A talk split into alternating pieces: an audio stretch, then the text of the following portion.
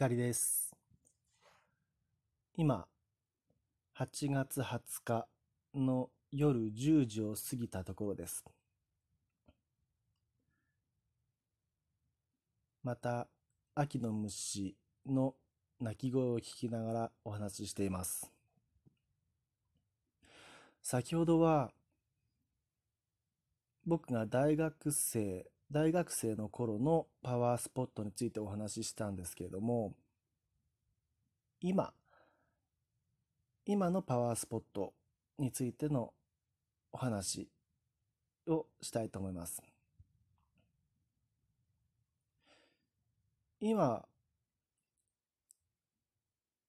あなたのパワースポットはどこですかと聞かれたときに僕が答えるとしたら、うん、ちょっと一言では説明が難しいんですが、こう僕はあの日頃散歩コース、まあ、ほぼ決められた散歩コースを結構あの歩いてるんですけれども、その、まあ、ぐるっと一周してくる、そのコースの中で、内から一番遠いところ、折り返し地点といいますか、そのあたりが、パワースポットと言えます。まあ、田んぼ何枚分かのこう広さがあるこう一直線の道路なんですけれども、そこで西の空を、西の方角を眺めてみると、綺麗に山が見えるんですね。まあ、先ほどのエピソードでも山に関する話、お話だったので、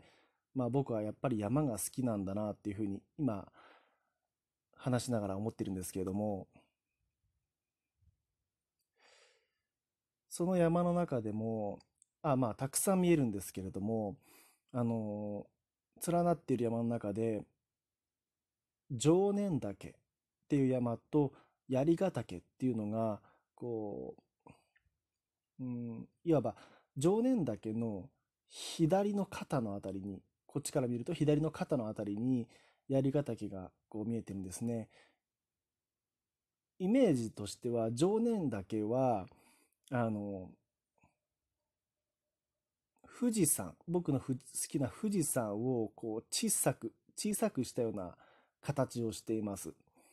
で隣の槍ヶ岳はその名のごとくこうツーンととんがったこう本当に綺麗な三角形で先っぽがとんがっている山なんですね。で、うん、地図で、上空からの地図を見て、見たことがあるんですけれども、常念岳とその槍ヶ岳っていうのは、こう、地図で見ると結構離れている場所にあるんですね。ただ、松本市の割とこう東側からえっと、東側に立って、西の方角を向くと、あの、その2つの常念岳と槍ヶ岳が、こう、横並びに見えるんですね。で、槍ヶ岳が、の方が、松本市からは遠いので、よくある光景としては、常念岳常念岳だけが見えていて、槍ヶ岳の方が見えないということがしばしばあります。つまり、槍ヶ岳っていうのは天気が良くないと見えないんですね。なので、2つが揃って見えるとラッキーっていう感じなんです。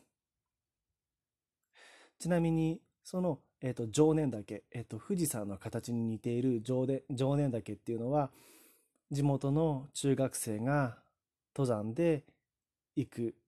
お山でもあります。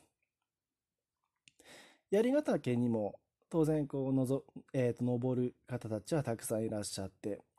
特に夏のシーズンはあの登山登山客っていうんですかねの皆さんでこうにぎわう場所でもあるようです。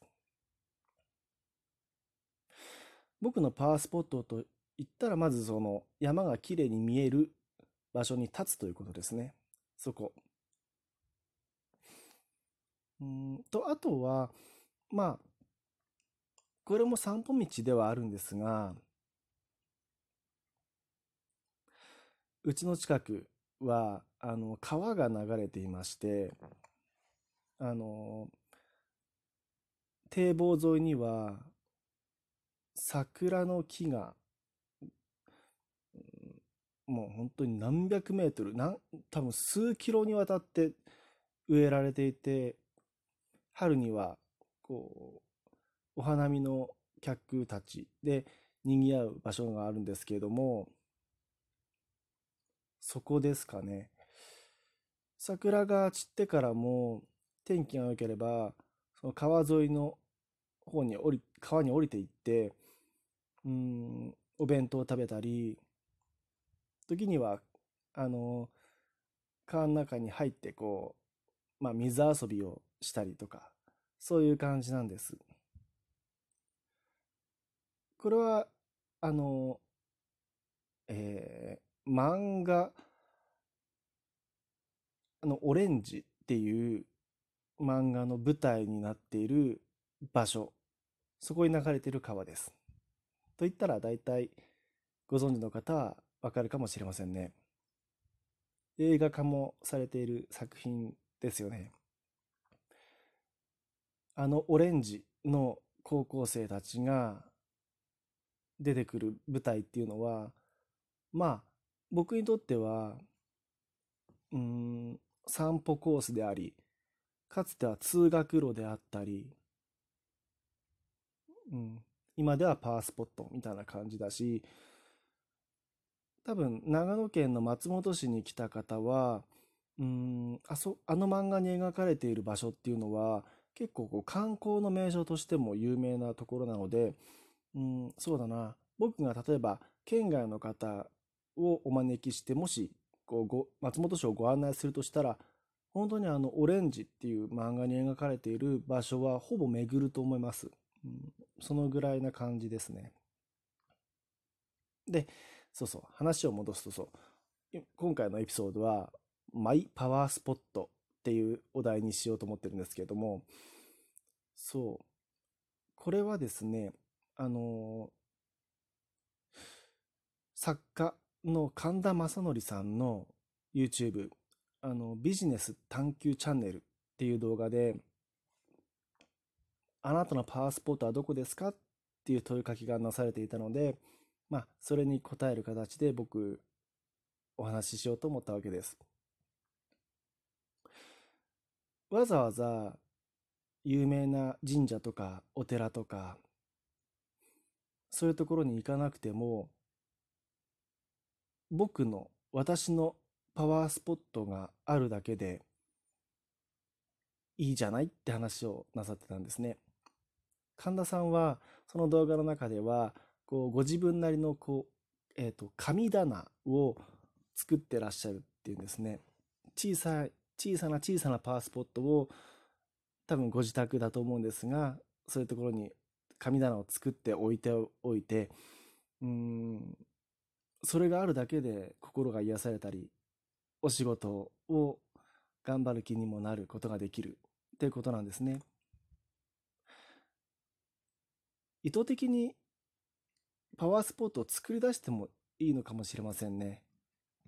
神田さんのように神棚、まあ神棚じゃなくても好きなものを集めて、なんていうのかな、机の底だけは神聖な場所にするみたいな感じですかね。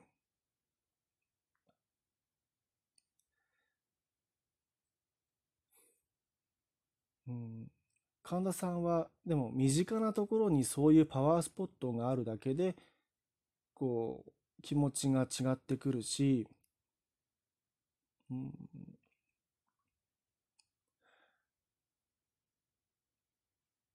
あなたのパワースポットを作ることで元気が湧きますよねっていうお話だったんです。今回のエピソードこんなところです。光でした。